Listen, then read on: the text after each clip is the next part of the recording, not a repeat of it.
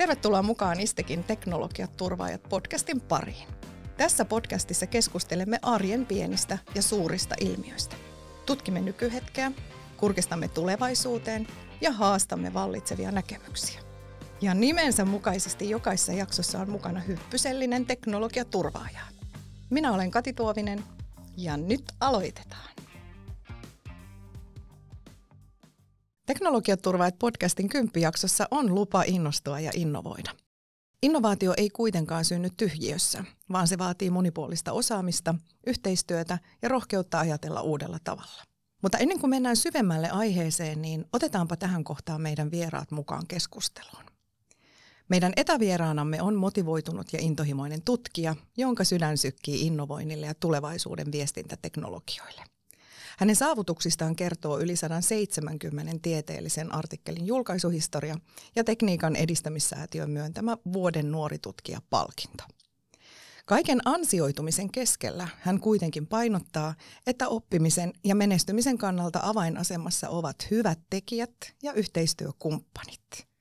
Hän on tekniikan ja filosofian tohtori, tutkimusjohtaja Maria Matin Mikko Blue Oulun yliopistosta. Kiva saada sinut mukaan, Maria. Tervetuloa. Kiitos kutsusta ja terveisiä Oulusta. Tässä vieressäni istuu kokenut johtaja, joka on sitoutunut digitalisaation edistämiseen ja uusien teknologioiden hyödyntämiseen yhteiskunnassa. Hänellä on laaja asiantuntemus ja kokemus IoTstä, avoimesta datasta ja rajapinnoista sekä älykaupunkikonsepteista. Erityisenä mielenkiinnon kohteena hänellä on selvittää, miten PK-yritysten dataliiketoimintaosaaminen laitetaan kuntoon ja Suomesta tehdään datatalouden edelläkävijä. Hän on Hanna Niemi Hukaerts, toiminnanjohtaja Tietoyhteiskunnan kehittämiskeskus rystä, eli Tiekästä. Moi Hanna, kiva kun olet täällä. Hei, ilo olla mukana. Kymppijakson kolmantena vieraana ääneen pääsee rokkaava teknologiaturvaaja, joka viihtyy tietojen käsittelyn ja liiketoimintateknologioiden kiehtovassa maailmassa. Tämä innokas auttaja ja innovatiivinen kehittäjä soittaa monipuolisella osaamisellaan organisaatioiden ja asiakaslähtöisten palvelujen kehityksen säveliä.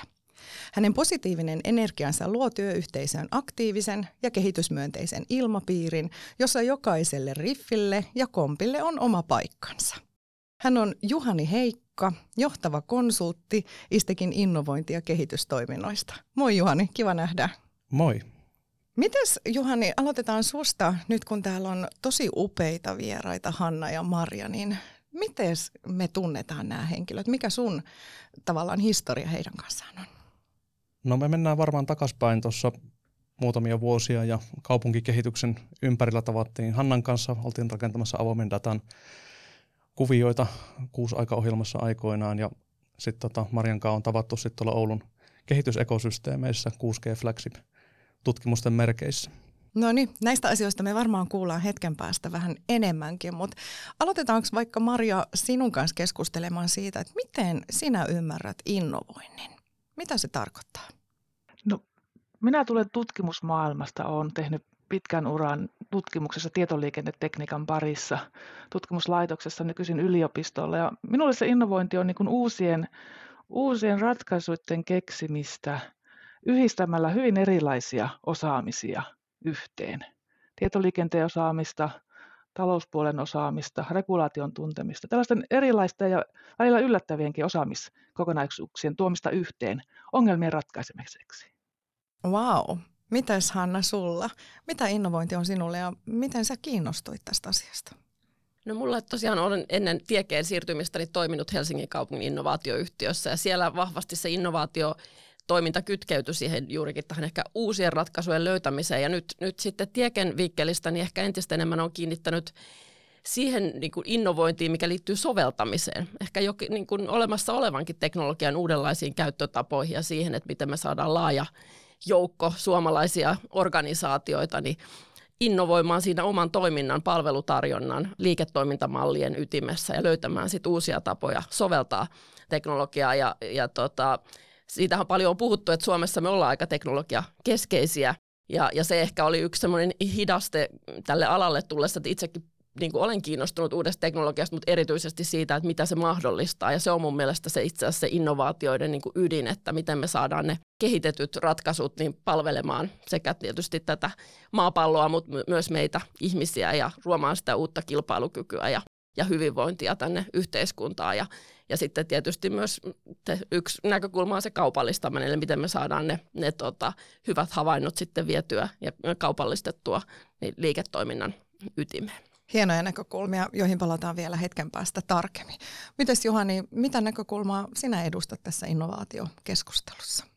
No mä näkisin, että tämä on tässä vähän niin kuin rajapinnassa, että toisaalta meillä on pöydän ääressä hienoja näkökulmia, eli toisaalta ehkä Maria edustaa sitten kokonaan uuden keksimistä 6G, ei oikeastaan tiedetä, mitä se tuli, tulisi olemaan, ja tota, toisaalta me itsekin ollaan sitten auttamassa asiakkaitamme uuden teknologian soveltamisessa, jota taas Hannakin tuossa nosti esille, niin siinä mielessä ehkä näitä molempaa näkökulmaa, eli toisaalta olisi hieno tukea, että Suomesta syntyy uusia ratkaisuja, uusia innovaatioita, mutta kyllähän se hyöty saadaan sitä kautta vasta, kun sitten nämä sovelletaan arkeen ja helpotetaan ja sujuvoitetaan itse kunkin elämää, päivittäistä elämää ja arkea.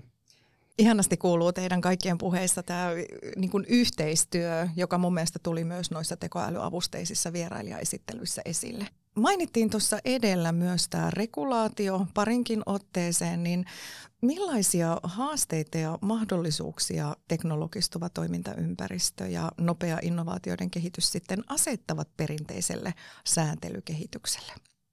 Tässä on niin kuin monta, monta eri näkökulmaa. Yksi on se aikaperspektiivi, että kun, kun mietitään uusia, uusia ratkaisuja, jotka tulee käyttöön vasta tulevaisuudessa, niin se regulaatio, missä ne silloin toimivat, tavallaan se regulaatio on luotu jo, jo nyt.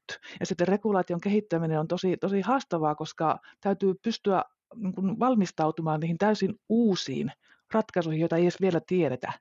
Niin sieltä tulee, tulee rajoitteita, tulee mahdollisuuksia, mutta se, se, mikä nyt varsinkin on ajankohtaista, on, että varsinkin dataan, dataan käyttö ja dataan liittyvää regulaatiota tulee paljon Euroopan tasolla ja sitten kansallisella tasolla, ja sen ymmärtäminen, sen huomioiminen, niin se asettaa haasteita sitten toimijoille, koska nämä on, on niin massiivisia paketteja, regulaatiopaketteja, sitten niiden, niihin perehtyminen, niiden tunteminen ja siihen adaptoituminen sitten liiketoiminnassa on haastavaa. Ja sitten uuden kehittämisessä, jos tutkimusajatus, tutkimusmaailmaa, mistä itse tulee, niin mm-hmm. siinä, siinä kuitenkin niin kuin, se, myöskin se regulaatio on mahtava tutkimusaihe.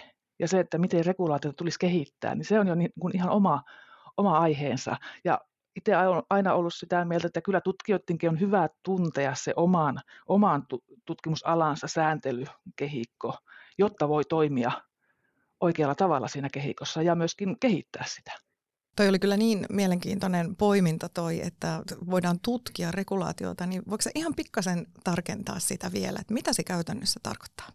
No oma, omat esimerkit liittyy radiotaajuuksiin ja niiden käyttöön. Mm-hmm. Radiotaajuuksien käyttö on hyvin säänneltyä ja on siinä jo niin kuin parikymmentä vuotta ollut tässä rajapinnassa, sääntelyn rajapinnassa yritysten lähellä sääntelyviranomaista ja sitten tutkimuspuolella. Ja sinne ollaan, ollaan laskettu 4G-järjestelmien taajuustarpeita, joista tuli sitten uusia radiotaajuuksia 4G-järjestelmää. Ollaan kehitetty uusia joustavia taajuuksien yhteiskäyttömalleja, kokeiltu niitä ja tuotu niitä niitä. Ja sitten viimeisimpänä 5G on tuotu näitä paikallisia 5G-verkkoja, niihin liittyviä paikallisia taajuuslisenssejä, ja ne on tullut Suomessa käyttöön ja monissa muissakin maissa käyttöön. Ne on, ne on niin kuin osittain tutkimuksen tulosta yhteistyössä sääntelyn, mm-hmm. teollisuuden ja tutkimusmaailman välillä. No mitäs Hanna, säkin mainitsit tuossa aiemmassa puheenvuorossa tämän regulaation, niin millainen kosketuspinta sulla on regulaatioon tässä innovaatiokysymyksessä? Tiekehän on tehnyt nyt viimeiset oikeastaan kolme vuotta töitä esimerkiksi tietosuoja-asetuksen niin kuin soveltamisen ja, ja sen tota, niin kuin edellytysten täyttämisen helpottamiseksi PK-yrityksissä. Ja siis sitä samaa ajatusta me pyritään tuomaan tähän tulevaan niin sanottuun sääntely, digi, digipuolen sääntelytsunamiin. Eli, eli autetaan tietysti niin kuin eri organisaatioita Suomessa ymmärtämään ne, ne toisaalta ne velvollisuudet, mutta yhtä lailla ne mahdollisuudet, mitä tästä regulaatiosta syntyy. Ja jopa tietysti tässä puhuttiin paljon niin kuin siitä siihen regulaation sopeutumisesta, mutta tietysti me Tiekessä myös pyritään edistämään sitä, että me myös vaikutettaisiin siihen tulevaan regulaatioon. EUhan on ottanut aika niin kuin vahvasti esiin sen, että miten me tuodaan tällaista eurooppalaista arvopohjaa tähän niin kuin digitalisaatiokehikkoon ja ympäristöön ja toiminta, toimintaympäristöön, mikä on hyvin erilainen arvopohja kuin mitä ehkä sitten Kiinassa tai Yhdysvalloissa on lähdetty viemään eteenpäin. Ja, ja nyt sitten tietysti se on niin kuin mun mielestä erittäin hyvä pyrkimys, mutta sitten tämä niin kuin regulaatio ja sen toimeenpano tietysti osoittaa sen, että miten hyvin se sitten toteutuu, saadaanko me sitä regulaatiopohjaa leviämään näihin, näille muillekin alueille globaalisti ja, ja tota, sitä kautta sitten muokattua ehkä vielä sitä teknologian kehittämis- ja hyödyntämistapoja niin kuin meidän arvopohjaa paremmin vastaavaan tapaan. Mutta sitten toisaalta tässä on just tämä yli, yliregulaation niin kuin riski, ja tässä oli hyvin, oliko, oliko Veron puheenvuoro eilisessä jossain tilaisuudessa, tuli mm-hmm. Twitterissä vastaan tästä, että tilastotiedekin oltaisiin kenties niin kuin aikanaan, jos, jos yhtä lailla kuin nyt tekoälyä reguloidaan, niin, niin se olisi kielletty, koska yhtä lailla niin kuin virheelliset tilastot voi aiheuttaa ihmishenkien venetyksiä ja niin kuin todella isoja riskejä, että tavallaan pitäisi ehkä kuitenkin miettiä, että miten hyvin me pärjätään tällä nykyisellä kehikolla ja mihin asioihin sitten tarvitaan niin kuin spesifiä teknologiaa koskevaa regulaatiota. Sieltä nousi yksi sana, en tiedä tarkimmat kuuntelijat, ainakin sen sieltä poimi, säätely tsunami, niin kuin sä sanoit. Kyllä, nyt tässä on oikeastaan niin kuin tällainen usean viiden, viiden kuuden niin kuin eri säätelyn niin kuin aloitteen muodostama tämmöinen aika vahvastikin tähän, tätä meidän niin kuin toimintaympäristöä sääntelevä kenttä. Että siellä on toisaalta paljon pyrkimyksiä siitä, että nämä isommat toimijat markkinoilla niin ei saisi niin vahvaa asemaa, vaan että sinne tulisi sitten enemmän toimintamahdollisuuksia pienemmillekin toimijoille. Erityisesti tietysti Euroopassa halutaan, että myös Euroopasta pystyy syntymään tämmöisiä uusia keskeisiä alustoja, mitä me nyt jatkuvasti digitaalisessa arjessamme käytetään. Mutta sitten siellä on myös niin kuin datan saatavuuteen, erilaiseen innovaatio, innovaatiotoiminnan mahdollistamiseen liittyviä, liittyviä säädöksiä, jotka sitten toivottavasti toteutuessaan niin, ja tota, niitä kun lähdetään sitten soveltamaan, niin, niin saa aikaan sen, että esimerkiksi dataa pystytään laajemmin eri toimijoiden välillä hyödyntämään ja saadaan entistä paremmia palveluita meille tänne. No yksi sääntelyn muoto on varmasti sitten myös näihin hankintoihin liittyvät hankintalait ja muut, niin onko Juhani sulla jotakin niin kuin lisättävää kokemuksia, miten me ollaan esimerkiksi tämän hankintalain näkökulmasta kohdattu tätä sääntelyn haasteellisuutta, mahdollisuuksia? Toki julkishallinnossa toimitaan, niin varmaan on vielä enemmän sääntelyä kuin ehkä muilla, muilla toimialoilla ja hankintalaki on tietenkin yksi, mikä meidän toimintaa jollain tavalla niin sääntelee ja tota, sen kanssa toki on eletty ja eletään, mutta totta kai me toivotaan, että semmoista ketterää hankintaa myös pystyttäisiin harrastamaan ja ehkä semmoista innovatiivista hankintaa ja tavallaan ehkä jollain tavalla hakea sellaisia ratkaisuja, että pystyttäisiin niin ketterämmin tässä säännellyssä toimintaympäristössä toimimaan. Ja mun mielestä niin Hannan puheenvuorossa nousi tosi hyvin esille se, että se sääntely ei ole pelkästään niin semmoista hidastavaa, mutta toisaalta myös mahdollistavaa ja erityisesti kun tuohon datapuoleen mennään, että toisaalta sillä suojataan sitä dataa, onpa se sitten henkilötietoa tai jotain muuta, mutta onhan Aivan. siellä myös asetuksia, jotka velvoittaa jakamaan sitä dataa ja tämmöistä yhteentoimivuutta. Ja nyt jos mietitään vaikka sosiaali- ja terveydenhuollon maailmaa, niin nyt kuitenkin EU-tasolla jo puhutaan siitä, että pitäisi saada rajat ylittävästi tietoja liikuteltua ja toisaalta puhutaan avoimesta datasta, puhutaan – omaa dataa, my data ajatuksista, jotka ehkä taas sitten on sitä, millä tavalla sitä dataa jakamalla pystyttäisiin ehkä tuottaa uuden tyyppisiä palveluita. Että siinä on vähän niin kuin puolensa ja puolessa tuossa regulaatiossakin. Totta.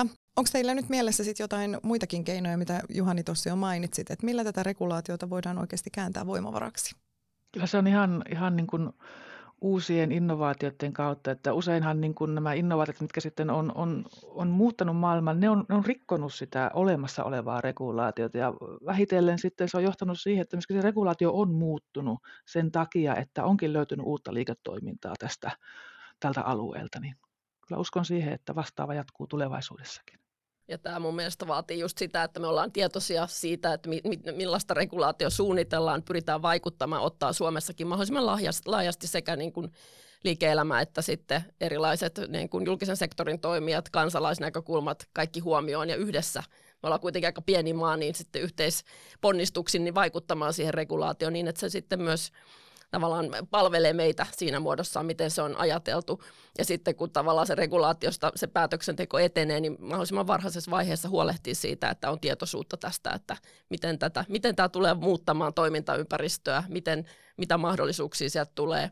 Ja sitten tietysti myös osan regulaatio, varsinkin jos lähdetään puhumaan tästä niin kuin datan esimerkiksi saatavuudesta, niin että meillä sitten oikeasti lähtisi syntyä siihen jo palveluita, jotka auttaa sitä, että dataa voi luvittaa tai dataa pystyy helpommin käsittelemään ja käyttämään, koska muutenhan se helposti käy niin, että, että, että tota, vaikka sä saisit oikeudet jonkun ison alustatoimijan da, niin kun sun liiketoiminnasta kertyneeseen dataan, niin jos ei sulla pienenä yrityksenä ole työkaluja, keinoja, palvelutarjontaa, minkä kautta sä sitä dataa hyödynnät, niin valitettavasti ehkä se jää vähän niin kuin tyhjäksi lupaukseksi, että mm-hmm. harva sitä dataa sieltä lähtee sitten mihinkään siirtämään, jos ei, jos ei ratkaisuja, helppokäyttöisiä ja kustannustehokkaita ratkaisuja siihen ole tarjolla. Totta. Yksi asia, joka liittyy tähän sääntelykehykseen myös aika oleellisesti, on nämä tekijänoikeudet ja immateriaalioikeudet. Tuoko digiaika jotain erityistarpeita tai haasteita näihin immateriaalioikeuksiin ja teknologisten innovaatioiden suojaamiseen tai hyödyntämiseen? No varsinkin matkaviestintäala, jossa, jonka tutkimuspuolella itse toimin, niin siellähän niin kuin IPR ja patentit on, on niin kuin todella tärkeässä roolissa. Ja yritykset, alalla toimivat yritykset patentoi keksinnöt ja sitten nämä patenttisalkut on todella tärkeässä roolissa sitten, kun neuvotellaan lisensointisopimuksista ja muista. Ja standardit, tällä alalla kehitetään standardeja ja osa, osa patentista riittyy suoraan näihin standardeihin ja sitten osa on sellaisia, mitä standardissa ei määritellä kaikkea, niin sitten tehdään patentteja myöskin sellaisiin oleellisiin asioihin, mitkä on sille järjestelmälle oleellisia, niin ne on äärettömän niin kuin korostuneessa asemassa tässä matkaviestintäalalla. Ja digiaika, se, se muuttaa kehitys muuttaa tätäkin, koska esimerkiksi tekoälyn mukaan tulla, kun tekoälyllä tehdään entistä enemmän asioita tulevaisuudessa, niin se, se, se jo, miten tekoäly suhtautuu näihin immateriaalioikeuksiin ja patentteihin. Tekoäly itse ei keksi ei, ei tee mm-hmm. keksintöä, mutta tämäkin on tällainen niin kuin kehittyvä ja avoin, avoin asia, mikä tulee ottaa huomioon. Mites Juhani, meillä Istekissä tai nyt kun innovaatiotoimintaa on käynnistelty, niin näkyykö tämä näkökulma millä tavalla sinun työssäsi? Kyllä se on asia, joka on ehkä lähtenyt korostuun, että siihen täytyy kiinnittää huomiota näihin immateriaaliasioihin. Ja tietenkin kun me ei toimita niin sanotusti markkinassa, niin ehkä meillä se näkökulma on enemmän sitten se, että kun hyviä ratkaisuja saadaan kehitettyä, että niitä pystytään skaalaamaan, eli hyödyntää sitten useamman asiakkaan toiminnan kehittämisessä, niin ehkä se on se meidän, meidän näkökulma tuohon asiaan.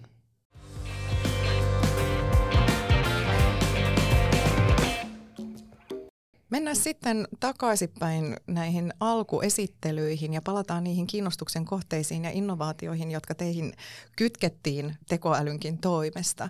Ja lähdetään Marja sinusta liikenteeseen. Tässä on varmasti niin kuin ihmisten korviin kantautunut eri suunnista tätä 5G-kokonaisuutta ja on sanottu, että viidennen sukupolven verkot muodostaisi jopa tämän yhteiskuntien ja talouksien tulevan selkärangan. Nyt kuitenkin tässä keskustelun alussa mainittiin 6G. Minkäs ulottuvuuden tällainen 6G tuo ja avaa vähän, mikä oli se flagship-juttu, joka siellä myös mainittiin? 6G tarkoittaa sitten 5G jälkeistä matkaviestin teknologian sukupolvea ja sen käyttöönotto ajoittuu tällä hetkellä noin vuoteen 2030, eli vielä sitä ei saa kaupasta, ei liittymiä eikä, eikä päätelaitteita, mutta kehitys on aloitettu jo. Tutkimus aloitettiin Suomessa Suomen Akatemian nimittämässä 6G-lippulaivassa Oulun yliopistossa jo viisi vuotta sitten, aika tarkalleen toukokuussa 2018. Ja silloin ensimmäisenä maailmassa aloitettiin tämä 6G-tutkimus ja alettiin miettimään, että mitä, mitä sitten tulee 2030-luvulle. Ja yksi keskeinen asia, mikä heti alussa nousi esille, mm-hmm. on se, että YK on kestävän kehityksen tavoitteet pitää saavuttaa jo vuoteen 2030 mennessä. Ja, ja sitä vasten sitten tämä uus, uuden teknologian kehitys ei voi tapahtua irrallaan tästä kestävyysajattelusta ja kestävyyskehityksestä. Ja se on sellainen niin kuin uusi ulottuvuus, mikä on minkä itse näen, että on, on keskeisessä osassa tässä 6G-tutkimuksessa ja kehityksessä, että siellä nähdäänkin sitten laajemmin näiden ICT-järjestelmien ja langattomien teknologioiden vaikutukset yhteiskunnassa, niiden mahdollistavat vaikutukset, mutta yhtä aikaa myöskin sen oma, oma, oma vaikutus ympäristöön, ympäristö, ympäristöön, ihmisiin ja sosiaaliseen puoleen. Nämä keskustelut on pikkuhiljaa tullut. Se ei tapahdu nopeasti. Se, se on silti niin kuin hyvin insinöörin vetoista tämä, tämä matkaviestintäkehitys, mutta nyt kansainvälisellä tasolla määritellään kuskejärjestelmiä niin kuin ylätasolla ja siellä ollaan päästy siihen vaiheeseen, että pystytään puhumaan kestävyydestä, pystytään puhumaan näistä muistakin kuin vain teknisistä asioista. Tämä on selvästi asia, joka, joka tota, sekä tässä Suomen kansallisessa ICT-alan ilmasto- ja ympäristöstrategiassa, joka tuossa onko se nyt jo kaksi vuotta sitten valmistui, niin oli hienosti esillä. Eli, eli ruvetaan myös niin kuin me toimialana niin miettimään sitä, että mitkä meidän ilmasto- ja ympäristövaikutukset on, mikä sen infran vaikutukset on, miten meidän kannattaa suunnitella verkkosivuja, palveluita niin, että, että siinä on myös tämä niin kuin energiankulutus ja, sen myötä myös niin kuin päästövaikutukset huomioitu. Toki niin kuin hyvin tässä edellisessä puheenvuorossa tuli esiin, niin, niin tällä meidän alalla on aivan huikea kädenjälkivaikutus, eli kun me pystytään optimoimaan logistiikkaa tai tekemään älykkäitä energiaratkaisuja ja niin poispäin, siellä on todella isot niin kuin positiiviset vaikutukset. Pystytään saamaan niin kuin ilmastovaikutuksia sitten pienennettyä, mutta siitä huolimatta niin meillä on myös iso työ tässä tota, tämän meidän teknologia-infran osalta, niin sen osalta, että saadaan tavallaan tällaista, me on käytetty green ICT-termiä, eli nämä niin kuin kestävän, kestävän ja, ja tota, ilmastoympäristö, sosiaaliset puolet niin huomioivan niin te- teknologiakehityksen osalta niin päästään siinä eteenpäin. Ja meillä on tällä hetkellä kaksi hanketta siinä käynnissä. Toinen keskittyy tähän hankintoihin, jotka tässä äsken niin kuin mainittiin, eli miten julkinen sektori voi nämä asiat jatkossa ICT-hankinnoissa niin kuin vertailukelpoisesti huomioida, ja toinen sitten keskittyy enemmän vielä tähän tarjontaan, eli miten me saadaan meidän alan yritykset mukaan tähän. Ja moni yrityksen edelläkävijät toki on jo edenneet pitkälle ja ovat te, niin huomioineet näitä asioita, mutta on iso joukko yrityksiä, joissa tämä on vasta alku, ottaa alkuaskeleita mm-hmm. ja sinne meillä on oppaita ja työkaluja tarjolla. Että tämä on tosi tärkeä, tärkeä näkökulma. Kyllä ja kuulee on innostuksen teidän puheesta. Että kyllä mä nyt ihan selvästi olen tämmöisessä innovaatiokeskustelussa tänään. Juhani. Joo, että on niin huikean mielenkiintoinen paikka, jos ajatellaan, että tämmöinen supernopea tietoliikenne, langaton tietoliikenne, siihen liitettävät laitteet, sensorit, kaikki – kuinka paljon sieltä syntyy dataa ja tavallaan se on jo niin paljon, että ei pysty ihmiset käsittelemään, että se tuo sitten sen tekoälynäkökulman siihen ja koneoppimisen rinnalle ja me oikeastaan edes vielä tiedetä, mitä kaikkea se mahdollistaa vaikka tällä sosiaali- ja terveydenhuollon mm-hmm. maailmassa, että onko jatkossa puettavaa elektroniikkaa ja käytännössä joku tapa visualisoida oma fyysinen tila jollain tavalla ja ehkä asioida jossain metaversum maailmassa, että tuolla on kyllä huikeat mahdollisuudet ja siinä mielessä tärkeää, että tämmöistä niin tutkimusta Suomessa nimenomaan tehdään ja ollaan rakennettu näitä verkostoja, että itsekin pystyttäisiin olemaan mukana ja tukemassa sitten sekä niin tutkimusmaailmaa, mutta meidän asiakkaita löytää sitten uusia ratkaisuja. Kyllä, hyvä ja Suomi. ja tämä mun mielestä tämä kehittyvät niin kuin teknologiakenttä on juuri hyvä esimerkki siitä, siitä puhuttiin se yhteistyöstä, että miten mm-hmm. Jo siinä vaiheessa, kun vasta vähän aavistellaan, että mitkä, mitkä ne vaikutukset tulee olemaan, niin otettaisiin mahdollisimman laaja joukko toimijoita mukaan, otettaisiin niitä kansalaisia mukaan, otettaisiin yrityksiä mukaan ja yhdessä käytäisiin sitä ideointia siitä, että kun me odotetaan, että tällainen muutos tulee tähän tapahtumaan tai niin kuin vaikka just niin kuin älylaitteiden kytkentä vielä entisestään tehostuu tai helpottuu tai omat sisäverkot sairaaloissa entisestään niin kuin tehostuu, nopeutuu, tieto siirtyy nopeammin vaikka läpi paksumpienkin seiniä ja niin poispäin, niin saataisiin niin kuin isompi joukko mukaan siinä vaiheessa jo ideoimaan sitä, että vähän niin kuin se regulaatio, että se ei sitten tulisi niin kuin yllätyksenä vasta sitten, kun se on jo valmista, koska yritystä ja muidenkin meidän toimijoiden on hyvä ruveta sopeuttaa sitä toimintaa niin kuin ajattelemaan niitä mahdollisuuksia jo ennen kuin se teknologia on kypsää siihen niin kuin lopulliseen kaupallistamiseen. Kyllä vain, ja mä vielä kysyisin Marja sun suuntaan kysymyksen, että jos me ajatellaan vähän laajemmin niin kuin näitä tulevaisuuden langattomia teknologioita, niin mitä ne voi niin kuin konkreettisesti nyt ihan lähivuosina tai sitten pidemmälle katsoen niin tarjota meille tähän kehittämisen avuksi? Paljon pystytään tekemään jo nyt. Ja nykyjärjestelmätkin kehittyy koko ajan. Niistä, niiden uudemmat versiot on, on aina kyvykkäämpiä kuin edelliset versiot. Ja niitä pystytään käyttämään, keräämään tietoa erilaisista toiminnoista, hyödyntämään sitä tietoa sitten, että voidaan optimoida toimintoja, esimerkiksi tietyssä paikassa, yksittäisessä tilassa tai alueella. Ja tällaiset niin kuin paikalliset ratkaisut on, on äärettömän kiinnostava toimintamalli, just niin kuin mikä 5G myötä on, on tullut paikalliset verkot. Ja siellä voi olla monta eri toimijaa samalla alueella, vaikka satamatoimia.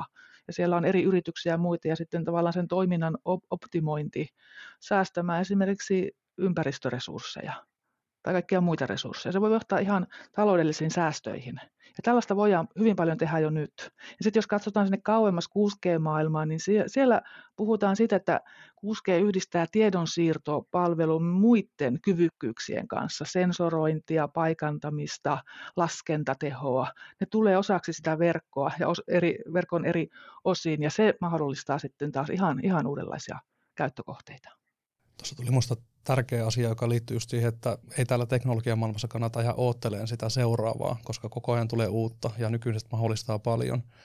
että lähdetään rohkeasti soveltaa ja kokeilemaan ja viemään asioita eteenpäin, että niin kuin Maria sanoi, niin 5G-säkin on vielä vaikka kuinka paljon hyödyntämätöntä potentiaalia ja 6G tuossa vielä rakennetaan ja tutkitaan, että mitä se tulisi olemaan, mutta just tärkeää se, että rohkeasti vaan liikkeelle ja hakemaan niitä ratkaisuja, soveltaa niitä ratkaisuja, niin saadaan sitten myös oppia ja kokemuksia sitä kautta ja pystytään sitä toimintaa kehittämään. Ja samalla pystytään vaikuttaa siihen, mihin suuntaan, sitä, että tavallaan kun opitaan siitä, että mitä tämä teknologia potentiaalisesti, mihin suuntaan tämä on menossa, niin tekemään ehkä olemaan enemmän siellä ohjaksissa kuin vaan, että antaa sen teknologisen kehityksen viedä meitä suuntaan, jota ei olla itse niin kuin määritelty.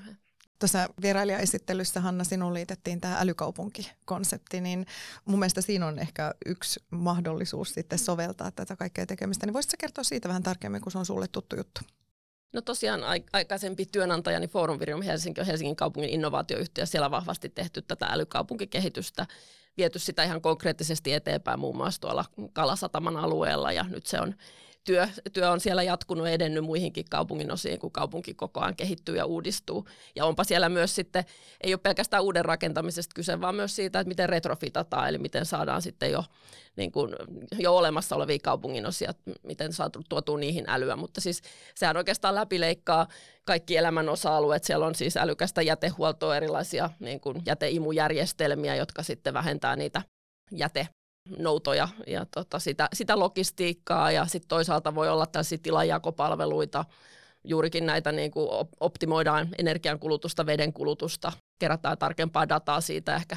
Myös sitten osaltaan sen datan avulla niin motivoidaan meitä kaikkia näitä kaupungin asukkaita niin toimimaan fiksummin ja, ja tota, miettimään sitä omaa liikkumista tai jätteen tota, tuotantoa, vedenkulutusta. Mutta toki tietysti halutaan sitä niin kuin laadukasta arkea ja elämää, sujuvuutta myös siihen, että, että asiat toimii ja tiedetään milloin pystytään käyttämään erilaisia reitityspalveluita, kun suunnitellaan liikkumista ja niin poispäin. Et hyvin osa asioista on jo tätä päivää mm-hmm. ja sitten taas ehkä hoivarobotiikka tai, tai tota, robottibussit, joita on myös täällä jo testattu ja ollut useassa kaupungissa liikenteessä, niin ne on vielä sitten enemmän vielä pilotin asteella ja katsotaan, että miten ne löytää sitten siinä arjen käytännöissä ja kaupungin toiminnassa sit oman paikkansa. Kyllä, ja mä ehkä kiteyttäisin ton siihen, että nyt haetaan elämisen joustavuutta ja toisaalta kaikilla näillä toiminnoilla, mitä sä tuossa edellä kuvasit, niin voidaan myös edistää tätä kansalaisten itsensä osallistumista ja sitä kautta demokratiaa. Miten sitten Juhani, mainitsin tuossa vähän aikaisemmin, että Istekissä on nyt tähän innovaatiotoimintaan panostettu ja sulla on keskeinen rooli sitten innovaatio- ja kehitystoiminnan luotsaamisessa, niin mitä sä voisit kertoa innovaatiotoiminnasta Istekistä ja sen tavoitteista? Tosiaan niin kuin mainittiin, tuore juttu siinä mielessä, että kun Istekissä uudistettiin organisaatiota tuossa vähän alle vuosi takaperin, niin tällainen innovointi- ja kehitystoiminta meille perustettiin ja siihen lähdetty rakentamaan sitten – kyvykkyyksiä, on rekrytoitu osaajia eri osa-alueille, on lähdetty rakentamaan semmoista innovaatioprosessia ja sitten myös rahallista panostusta, eli löytyy tällainen kehitysbudjetti, jota meillä on mahdollista käyttää sitten meidän omien palveluiden kehitykseen ja meidän sisäisen toiminnan kehitykseen, mutta myös tähän tutkimus-, kehitys- ja innovaatiotoimintaan. Maria, tulet yliopistomaailmasta ja tässä on jo aikaisemmissa jaksoissa jo kerrottukin kuuntelijoille, että me ollaan nyt tiivistetty tätä yliopisto tutkimus, innovaatio, yhteistyötä, niin Miten teillä yhteistyön sävelet on lähtenyt soimaan? Tutkimusmaailmassa on äärettömän tärkeää tehdä yhteistyötä yritysten kanssa ja, ja muiden sidosryhmien kanssa. Ja tavallaan se on tärkeää, että tutkijat altistaa omia tutkimustuloksia muiden nähtäväksi ja muiden kommentoitavaksi. Ei vain sen tiedeyhteisön sisällä, vaan myöskin yrityksille, jotka on niitä, jotka hyödyntää niitä tuloksia. Niin tämä on äärettömän tärkeää. Istäkin kanssa ei, mulla ei ole vielä konkreettista yhteistyötä, mutta toivottavasti tulee. Okei. Oulun yliopiston suuntaan meillä varmaan muuten on jo toiminta käynnistynyt, vai mitä Juhani? No käytännössä joo, jotta me tuossa tämän toiminnan käynnistyksen yhteydessä ollaan rakennettu siis tällaisia kumppanuussopimuksia. Niitä on muun muassa Oulun yliopisto, Oulun ammattikorkeakoulu, Jyväskylän ammattikorkeakoulu, Savonia ja Tampereen ammattikorkeakoulu ja muutamia yliopistojen kanssa parasta aikaa käydään vielä neuvottelua. Ja ollaan haettu tavallaan tällaista säännönmuotoista yhteistyömallia, kokoonnutaan – säännöllisesti me nähdään se, että minkälaisia hankkeita valmistellaan, me kuullaan ehkä niiden tuloksista. Pyritään myös lähentämään istekkiä sitten lähemmäs tuota opiskelijarajapintaa. Siellä on tulevaisuuden teknologiaturvaajia, jota mekin tietenkin halutaan, halutaan sitten istekkiin tuomaan uutta osaamista ja työllistymään. Ja tämän tyyppistä asiaa me ollaan tuossa edistetty ja joidenkin tutkimuslaitosten kanssa on, on projektejakin käynnissä. On meillä ollut yliopistonkin kanssa siellä muun muassa tuohon metaversumikuvioihin yksi tutkimushanke, missä ollaan sitten mukana ja tota, näitä tietenkin toivotaan lisää ja nyt kun tätä verkostoa on rakennettu, niin myös saada se sitten lentoon ja aktiiviseksi. Eli mielellään toi tutkimussalkku on sellainen, mitä itse tota, kovinkin suurin silmälasin katsoin ja toivon, että siellä pystytään näitä rakentaa. Ollut tukemassa sitten toki tutkimuslaitoksia, mutta myös meidän asiakkaita nimenomaan näiden uusienkin lähtöjen kanssa, että saataisiin niitä kokemuksia, että miten näitä uusia teknologioita ja muuta pystyttäisiin sitten arjessa ihan aidosti hyödyntämään. Mm-hmm. Ja tämä on käsittääkseni ollutkin Suomessa vähän semmoinen meidän heikkous, että PK-yritykset ei tee tarpeeksi tätä niin kuin tutkimuslaitos- ja korkeakouluyhteistyötä. Ja, ja tota, se on hienoa, että siinä on otettu edistysaskeleita ja toivottavasti tämänkin podcastin myötä niin entistä useampi siihen tarttuu, koska uskon, että ne kokemukset on, on hyviä. Joo, tuossa oikeastaan on Istakissakin lanseerattu tämmöinen yhteiskuntavastuu tietyllä mielellä, eli ollaan kuitenkin iso toimija tässä ICT-toimialassakin, ja mekin halutaan mahdollistaa PK-yrityksille kokeilumahdollisuuksia. Meillä on joitakin esimerkkejä, että on tota, Istekin kautta pystynyt jotakin ratkaisua vaikka sairaaloihin koeponnistaan, saanut siitä vähän referenssikokemusta, joka on sitten johtanut siihen, että on saanut uusia asiakkuuksia. Ja toki jos kaikki menisi oikein hienosti, niin se ei jäisi vain tähän Suomen niemelle, vaan että nämä kokemukset ja tuota muut olisi sitten niin lennokkaita, että löytyisi sitä ulkomaankauppaakin sitten näille yrityksille, niin myös tällaista toimintaa me pyritään mahdollistamaan. Miten ihan arvokeskusteluakin haluaisin tähän kohtaan hieman tuoda ja sä mainitsit sellaisen termin Hanna tuossa aikaisemmin kuin retrofit. Niin miten kehitetään ja säilytetään niin kuin uutta ja vanhaa rintarinnan? Niin, sitä Suomessa, kun tietysti ollaan oltu teknologiakentässä niin kuin jo hyvin varhaisessa vaiheessa liikkeellä, niin tämä niin kuin legasin, eli olemassa olevan teknologian kanssa eläminen, niin on ehkä ollut jonkinlainen hidastekin meille. Että tota, verrattuna sitten ehkä tuohon vaikka Viron puolelle, niin siellä on pystytty vetämään sitten kerralla vähän niin kuin modernimpaan malliin, malliin tämä meidän teknologia-infra ja ja tota, et en tiedä vastauksena kysymykseen, mm-hmm. että halut, on, onko se aina niin kuin se arvo, että, että pyritään säilyttämään sitä vanhaa. Että tietysti joskus pitää tehdä se tarkastelu, että nyt meidän kannattaa niin kuin pistää kerta heitolla ottaa se seuraava askel ja päästä vähän seura- niin kuin eri sukupolven teknologioiden äärelle.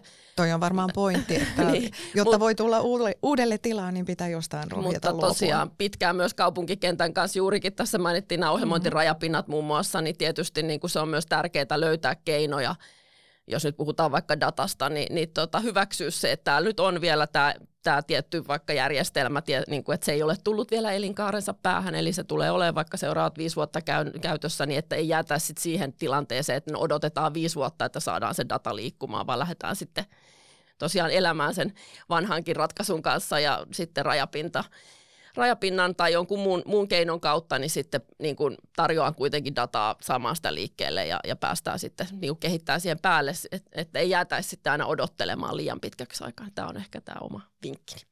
Ja just tämä mainitsemasi elinkaariajattelu on tosi tärkeää myöskin näissä ICT-ratkaisuissa, ICT-palveluissa ja järjestelmissä, koska nämä niin esimerkiksi matkaviestintäsukupolvekin, ne, ne tapahtuu niin kuin eri aikasykleissä. Tavallaan kymmenen vuotta suurin piirtein menee, kun kehitetään uusi, ja sillä on sitten oma elinkaari, ja toisilla on pitempiä toisilla on lyhyempiä. Ne on niin kuin eri, eri vaiheissa. Meillä on valtavasti päällekkäin järjestelmiä tälläkin hetkellä, mutta niiden kestävyydestä ei ole paljon puhuttu vielä tänä päivänä. Nyt aletaan sitä puhua, ja se on hyvä, että aletaan puhua, ja varsinkin jos se uudet ratkaisut pystyy parantamaan sitä kestävyystilannetta ja se, että niin kuin edes tiedettäisiin, mikä on ICT-ratkaisuiden tämä elinkaari, koko elinkaarelta ole, olevat vaikutukset ympäristöön mm-hmm. ja muuten, niin se on sellainen iso uusi, uusi avaus.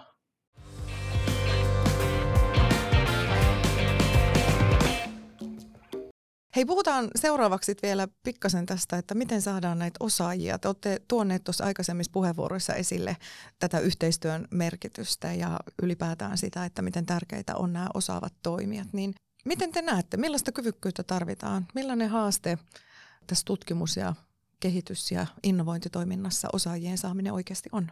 Onko se haaste? Miten Juhani, sä oot ollut rakentamassa uutta toimintaa, niin onko ollut helppo saada sinne osaavia tekijöitä? No toistaiseksi on siinä mielessä, mm-hmm. että ehkä tämä niin Istekin sisälläkin uutena toimintona ja toki näin, niin on herättänyt tosi paljon mielenkiintoa. Että mä oon saanut paljon yhteydenottoja ja ollaan saatu kaikki paikat täytettyä niin meidän toimintoihin, mutta istekin tasolla taas sitten, jos ajatellaan, että meitä on 1300 tekijää ja monen tyyppistä osaamisaluetta on, niin on siis selvästi alueita, joissa taas osaajista on selkeä pula. Kyberturvapuoli, tietoliikennepuoli, siellä on paljon, paljon kysyntää ja tota, ollaan sitten mietitty myös ratkaisuja, että miten, miten voitaisiin näitä asioita edistää. Ja tuossa oikeastaan Pohjois-Savon suunnalla syntyy tämmöinen mielenkiintoinen ajatus lähteä rakentamaan verkon päälle tällaista niin kuin koodikoulua.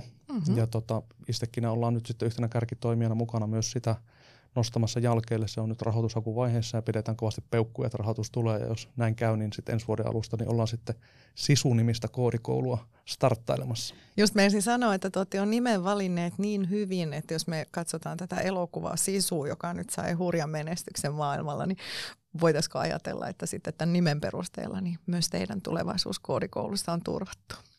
Joo, toi on aika hauska yhteensattuma mm-hmm. ja tota, se, siinä mielessäkin vielä, että se sai ihan kansainvälistäkin huomiota ja toki tämä koulukaan niin ei ole tarkoitettu vain ja ainoastaan niin kuin suomalaisille, että se on siis englanninkielinen verkossa tapahtuva, jossa voi sitten olla osallistujia muualtakin kuin Suomesta. Ja tota, tässäkin on semmoinen linkki Viroon. Itse asiassa Virossa on vastaava koulu jo olemassa ja ollaan heidän kanssa sitten kumppanoitu tuonne Jöhvin suuntaan. Että tosi mielenkiintoinen konsepti ja on tosi innostunut ja toivon vakaasti, että tämä oikeasti lähtisi lentoon. Tämä on tosi hieno juttu. Todella innostava. No miten Marja, miten ne toimijat saadaan mukaan jo kehitysvaiheessa? Mitä keinoja tämmöiseen yhteiskehittämiseen sinulla on mielessäsi? Suomessa tutkimus projektit on se konkreettinen työkalu, joka tuo yhteen tutkimusmaailman yritykset ja, ja muitakin julkisen sektorin toimijoita. Ne on niitä paikkoja, joissa sitten sitä yhteiskehittämistä tapahtuu todellisuudessa. Ja kuitenkin Suomessa se on mahdollista. Tunnetaan toisemme, uudet otetaan hyvin helposti mukaan, mutta meillä on onneksi rahoitusta tähän, eikä, eikä Suomessa on kansallista rahoitusta tutkimustoimintaan, just tämmöisiin yhteis, yhteiskehittämishankkeisiin. Ja sitten jos, jos jatkan tuota osaaja, osaajapulasta, ICT-alalla on osaajapula ja ei, ei, ei me, niin kuin, jos, ei me Suomesta löydetä niitä kaikkia paikkoja täytettäväksi, täytet täyteen, että opiskelijoita tulee alalle, mutta silti vaikka kaikki valmistuukin, niin ei, ei, paikkoja on enemmän auki, että kyllä meidän täytyy katset kääntää ulkomaille ja on tehty jo niin aikoja sitten ja myöskin on, on kansainvälisiä ohjelmia, englanninkielisiä koulutusohjelmia, joissa sitten tulee tänne ja monet niistä jää, ICT-alalla varsinkin ne jää myöskin valmistumisen jälkeen tänne ja on yksi, yksi keino, mitä itse olen, olen käyttänyt se, että olen itsekin houkutellut tänne kansainvälisiä mm-hmm. avaintoimijoita menemällä naimisiin ulkomaalaisen avaintoimijan kanssa ja hän muutti Aivan. tänne perheensä kanssa. Joo, ja tosiaan tuon ulkomaiden lisäksi niin täytyy jotenkin muistaa nämä meidän omat nuoretkin, ja kun ne miettivät opinahjoja, niin siellä on vaihtoehtona myös muuta kuin sitä ICT, jotka vetää vetää, että ollaanko opettajia tai lääkärejä. Eli me ollaan tuossa monessa yhteydessä myös sitten pyritty tota, lähestyä oppilaitoksia ja mennä kertoa, että minkälaista, mitä tämä ICT-työ on. Se on vähän vaikea ehkä hahmottaa, että mitä kaikkea mahdollisuuksia täällä on. Ehkä jotain pelimaailmaa tai muuta sitten, mikä näkyy, näkyy nuorillekin, niin hahmottaa, mutta täällä on siis paljon kaikkea muutakin. Ja jos omakin historia ajattelen, niin kun yliopistosta aikoinaan valmistun, niin en ehkä osannut kuvitellakaan, että minkälaisessa työssä tälläkin hetkellä on, että ajatukset oli ehkä jotakin toisen tyyppistä, mutta tosi tärkeää, että me pystytään myös suomalaisille nuorille kertomaan tästä alasta ja tekemään tästä houkutteleva, että mm-hmm. myös suomalaiset nuoret sitten hakeutus ICT-toimintoihin ja Kyllä. alalle. Todella hyviä huomioita ja tärkeitä asioita sekä, että tosiaan tarvitaan, tarvitaan osaajia Suomeen muualta, toisaalta pitää panostaa tähän nuoriin huolehtia siitä, että ala on houkutteleva ja myös toisaalta ehkä tuomaan sitä teknologiaa entistä enemmän myös muille, oli se sitten opetusalaa tai oli se sitten lääkäriopintoja tai mitä vaan, niin huolehtia siitä, että se tavallaan siihen alaan ja teemaan liittyvät teknologian tuomat mahdollisuudet tulisi, tulisi tota selväksi, jotta sitten ehkä sieltä polulta voi myös päätyä tekemään, kehittämään sitä teknologiaa omalle, omalle toimialalle. Ja toki sitten niin kun, tosiaan meillä on hienoja koulutusohjelmia kansainvälisille opiskelijoille, mutta kyllä siellä valitettavan niin kun helposti käy niin, että sitten Suomeen ei välttämättä jäädäkään, että se pitäisi myös niin kun meidän lupa tota, käytäntöjen ja prosessien osalta huolehtia, että tänne olisi helppo jäädä ja mahdollista jäädä, että se ei olisi niin tiukka sitten se tiukat kriteerit siitä, että joutuu sitten valitsemaan sen maasta pois muuton sen sijaan, että jäisi vielä etsimään työpaikkaa. Ja, ja tota, sitten ehkä tässä puhuttiin vielä niin kuin tästä yhteiskehittämisen malleista, niin kyllähän se kokeilukulttuuri se, että työpaikoilla entistä enemmän kokeiltaisiin, uskallettaisiin kokeilla teknologiaa, sitä kautta hankkia sitä osaamista myös siellä niin kuin työssä jo olevan väestön keskuudessa että se ei olisi sit niin vakavaa ja, ja tota, että se ei, teknologia ei niin näyttäytyisi semmoisena mörkönä, vaan että lähdettäisiin aidosti miettimään, että mitä tämä meidän työlle voi tarkoittaa ja mitä, mitä me voitaisiin kehittää meidän toimintaa teknologian avulla. Mm-hmm.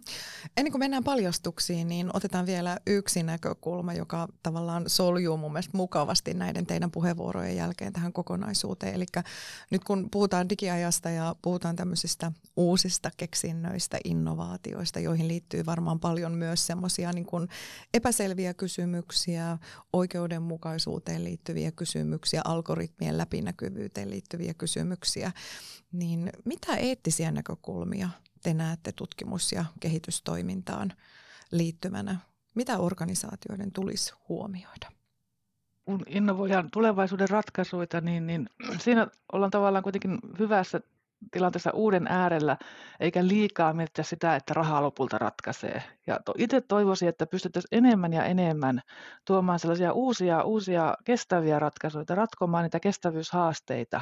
Ja kokisin, että se on se oikea suunta. Sama juttu, että kyllä näkisin, että semmoinen kokonaisvaltainen tarkastelu ylipäätään siitä teknologian vaikutuksista, oli ne sitten siihen meidän niin kuin sosiaaliseen käyttäytymiseen tai siihen niin kuin arvopohjaan tai sitten kestävyyskysymyksiin, niin että sitä tehtäisiin entistä enemmän ja että se olisi niin kuin osa sitä prosessia, että ei vaan mietitä, että mikä on mahdollista, vaan että, että mitä tämä tulee meille tarkoittamaan ja viekö tämä tätä kehitystä niin kuin kaikilla mittareilla siihen suuntaan, mitä me ollaan lähdetty tavoittelemaan. Mites Juhani, kuinka eettiset kysymykset on huomioitu nyt innovaatiotoimintaa rakennettaessa? No tota, tämäkin on yksi tämmöinen nouseva kysymys. Toki pitkään puhuttu tekoälyn eettisyydestä ja monesta muusta asiasta ja toki, toki tärkeä asia, mutta kyllähän siellä on vaarallisia skenaarioita, jos näin äkkiseltään miettii, että Herkule Poirotti tai tota Miss Marple kirjallisuutta, niin ajatellaan, niin jokuhan voisi kysyä, että kuinka suoritan täydellisen rikoksen ja antaako te- tekoäly siihen sitten vastauksen tai kuinka manipuloin jonkun henkilön tekemään jotakin. Ja mun mielestä tuossa niin Hanna mainitti, että vero, veropuolella oli jo vähän käytetty vertausta tilastotieteeseen tai johonkin muuhun vastaavaan, mutta että niin kuin ainahan se teknologia voi olla hyvässä ja pahassa.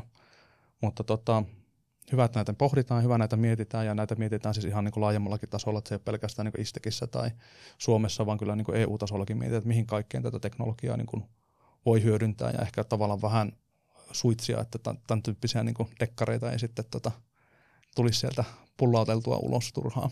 Mielenkiintoisia näkökulmia. Mennään nyt seuraavaksi sitten tämän jakson paljastuksiin ja lähdetään Maria Hanna teistä liikenteeseen. Teknologia-alalla naisten osuus on edelleen pieni, vaikka me nyt tiedämme, että erilaiset näkökulmat ja kokemukset rikastuttavat tätä innovatiivista ajattelua. Miten te ajattelette, miten voisimme edistää ja tukea monimuotoisuutta vai pitäisikö tässä kohtaa sanoa moninaisuutta? Oli siis tosi upeaa, että saatiin naisvieraat tähän hyvinkin innovatiiviseen ja teknologiseen keskusteluun itse olen havainnut, että semmoinen keskeinen keino tehdä tästä teknologia-alasta kiinnostavaa erilaisille ihmisille on tietysti se, että, että tehdään sen merkitys niin kuin näkyväksi, että minkä takia tätä teknologiaa kehitetään. Ja se on jo havaittu esimerkiksi LUT, Lutissa, niin ö, nämä, tota, heidän koulutuslinjat, joissa, joissa niin kuin kestävä kehitys ja, ja tota, nämä Green ICT-näkökulmat on esillä, niin ne vetää selvästi paljon moninaisempaa joukkoa ihmisiä. Mutta sitten tietysti niin kuin itsekin johtajana ja, ja pitkään erilaisissa organisaatioissa toimineena, niin toivoisin, että me saadaan myös semmoinen työkulttuuri, joka, joka tavallaan ei, ei eriarvosta tai siellä ei ole liian, liian niin kuin, käytäntöjä, jotka sitten niin kuin ehkä tahtomattaankin jollain lailla sitten tuo sellaista ulkopuolisuuden tunnetta mm. ihmiselle. Mm.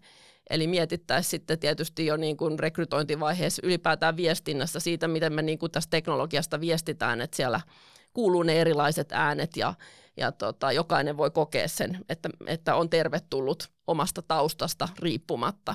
Ja tämä on kuitenkin toisaalta semmoinen ala, jolle, jolle on päädytty hyvin erilaisista koulutustaustoista, erilaisilla profiileilla, erilaisilla niin kuin intohimon kohteella niin tavallaan säilytettäisiin se henki tässä alassa, että kaik, kaikkia tarvitaan, koska se on ihan aito, aito riskikin, että me niin kuin päädytään kehittämään, oli ne sitten vinoumia siellä tekoälyn niin kuin koulutusdatassa tai, tai sitten siinä, kun me suunnitellaan jotain laitteita, että minkä niin kuin, me, suunnitellaanko ne vaan sen keskiverto miehen mittojen mukaan tai mm-hmm. heidän niin kuin, käyttäytymistapojen mukaan, että siinä tota, huolima- tai siis vahingossakin niin, niin kuin voi vääristyä se, että millaista teknologiaa, millaisia ratkaisuja me kehitetään. Ja siellä voi tulla ihan, niin kuin, jos lähdetään puhumaan vaikka terveysteknologiasta, niin siellä voi tulla ihan siis niin kuin tahtomattaankin tämmöisiä niin kuin riskejä ihmisille tämän keskivertoajattelun myötä, niin tota moninaisuutta. Me tarvitsemme sitä alana, me tarvitaan sitä sen teknologian takia ja, ja uskon, että kaikki voittaa, kun saadaan isompi joukko ihmisiä erilaisista taustoista mukaan. Juuri näin. Ja ICT-alalla on, on kuitenkin aika vähän naisia edelleenkin, vaikka tästä on puhuttu vuosikymmeniä. Joo, jo, itsekin ollut yli 20 vuotta tällä alalla ja naisten määrä ei ole juurikaan kasvanut. Ja varsinkin sitten niin kuin johtopaikoilla on, on yllättävän vähän naisia. Ja se ei, se ei aina ole ollut, niin kuin omalla urallakin on nähnyt kaikenlaista ja kokenut itsekin kaikenlaista, kun esimerkiksi palaveritilanteessa, jos siellä on kymmenen henkilöä ja monesti mä oon se ainut nainen siellä, niin kyllä se ympäristö on erilainen verrattuna siihen, että olisi vaikka puolet. Ehkä se on vielä kaukana, että puolet olisi naisia, mutta kyllä tästä paljon paljon voidaan tehdä, että ala olisi houkuttelevampi naisille ja ne työtehtävät, koska naisillakin on, on hyvin erilaisia osaamisia ja esimerkiksi parhaat projektipäälliköt, joita tunnen, niin monet heistä on naisia. Naisilla pysyy langat käsissä, niin kyllä tällä alalla on paljon rooleja ja työtehtäviä, missä, missä naiset voivat olla äärettömän hyviä. Ja mm-hmm. toivoisin, että siinäkin pitäisi huomata, koska se on kaikkien meidän vastuulla luoda semmoinen työympäristö, että siellä otetaan tämä monimuotoisuus ja moninaisuus huomioon. Ja sama pätee myös ikään, että eri ikäisiä ihmisten kokemusta arvostetaan, oli he sitten niin kuin nuorempia tai, tai vanhempia ihmisiä. Et mä näen, että se monimuotoisuus niin kuin, oli se niin kuin mittarin sitten, mikä oli se sukupuoli tai ikä tai niin kuin erilaiset taustat, mistä ihmiset tulee, niin se on todella tärkeä asia. Kyllä, ja jos katsoo maailmaa, niin kyllähän tällä hetkellä niin kuin niitä rajoja koko aika liuutellaan. Ehkä ne jopa jossain määrin sieltä häipyvätkin pois, että kuka edustaa naiseutta ja kuka mieheyttä ja kuka sitten jotain muuta Nimenomaan, kyllä. Ja toki sitten jos mennään vielä tämmöiseen ihan kansainväliseen toimintaan, niin tulee nämä erilaiset kulttuurit ja miten asiat ymmärretään. Näistäkin on tosi hauskoja tutkimuksia tehty, että voi olla ihan joku asia, joka tarkoittaa päinvastaista toisella päin maailmaa, että kun tekee KV-yhteistyötä, niin on tärkeää tuntea myös sitä niin kuin kulttuuri-ilmapiiriä siellä toisessa suunnassa. Pitää paikkansa itse asiassa viime vuoden NHGssä taisi olla juuri tämä teema esillä ja se on hämmentävää, miten eri lailla ihmiset eri puolilla maailmaa asiaa ajattelevat. Hei Juhani, tehdäänpä sun kanssa ajatusleikki. Kun sä olit tuollainen rokkaava teknologiaturvaaja, niin kuvitellaan, että innovaatioverkostot ja yhteistyö ovat kuin musiikillinen improvisaatio. Miten sä näet, miten erilaisten ideoiden ja näkemysten spontaani yhdistäminen voisi synnyttää ainutlaatuisia ja odottamattomia innovaatioita? No, tämä on tietyllä tavalla aika hauska analogia ja aika lähellä musiikkia sitten, että kun tämä alkaa miettimään, niin tota, aika moni innovaatio ja itse asiassa varmaan suurin osa maailman rockbändeistä on syntynyt autotalleissa. Ja käytännössä se vaatii jonkun tilan, ehkä siitä on totuttu, se on fyysinen tila, mutta että nyt 6G ja 5G kun kehittyy, niin miksi emme voisi tulla virtuaalimaailmassakin sitten tätä musiikkia kehittää ja samoin ideoita ja edistää näitä innovaatioita ja muita asioita. Ja tota, toki niin kuin tuossa äsken puhuttiin, niin tarvitaan sitä monenlaista osaamista. Mä en usko, että kauhean moni biisi on kiinnostava, jos ne on vain viisi rumpalia. Mm-hmm. Että sama homma, kun ideoita jalostetaan, niin varmasti tarvitaan monenlaista osaamista. Tuossa puhuttiin toimialojen kohtauttamisesta, kulttuurien kohtauttamisesta, teknologioiden kohtauttamisesta. Että monen, monenlaista asiaa ja totta kai nyt tarvitaan sitten se joku kirsikka kakun päälle ja sehän on tietenkin kitarasoolo. Ja katse tulevaisuuden tukka takana vedetään asioita eteenpäin, mutta jos ihan taas vertaa historiaa, niin vaikka Beatlesistahan puhuttiin aikana, että ne oli enemmän kuin osiensa summa, niin mä uskon vahvasti tähän, että monta osaamista erilaisilla taustalla yhdistämällä sopivassa paikassa, sopivassa ajassa, niin syntyy hyviä tuloksia. No niin. Se oli aika tyhjentävä vastaus, Juhani.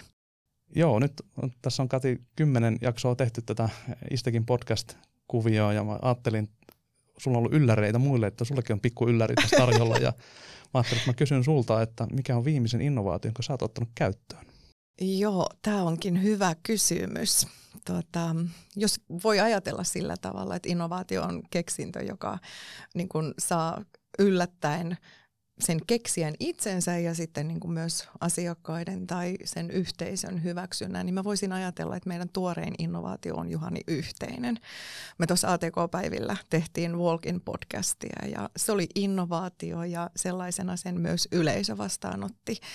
No sitten mä toisaalta voisin miettiä, että eilen illalla jälleen kerran sä olit mun mukana, kun me kohdattiin yhdenlainen innovaatio. Me käytiin 3D-valokuvattavina.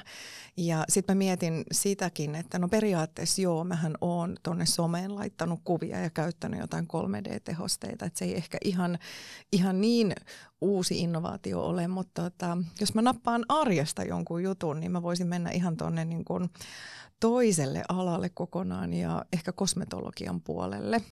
Mä käytän ihoöljyjä ihon pehmeänä pitämisen, se on täällä Suomessa äärimmäisen tärkeää varsinkin talviaikaan, niin mä löysin tuotteen, joka oli siis ihoöljyvaahtomaisessa muodossa. Ja se oli mulle kyllä innovaatio. Se oli erittäin mukava käyttää ja toimi iholla erittäin hienosti. Olipa yllättävä kysymys tähän loppuun. Mutta nyt jos mennään siihen, että tänään ollaan siis tosiaan kuultu, että digiaikana tutkimus- ja kehitystoiminta on yhä enemmän siirtynyt suljetusta ja perinteisestä mallista kohti avointa innovaatiota ja yhteistyötä. Tulevaisuus on mahdollisuuksia täynnä ja yhteistyöllä ja monimuotoisuudella voimme luoda siitä entistä houkuttelevamman ja kestävämmän innovaatioympäristön. Ihan mahtavat vieraat tänään. Kiitos Hanna, kiitos Maria, kiitos Juhani. Kiitos. Kiitos. Kiitos. Me teknologiaturvaajat jatkamme matkaa innostuneina ja avoimin mielin, valmiina tarttumaan digiajan ja yhteistyön tarjoamiin mahdollisuuksiin. Kiitos kun kuuntelit. Tule taas mukaan inspiroitumaan.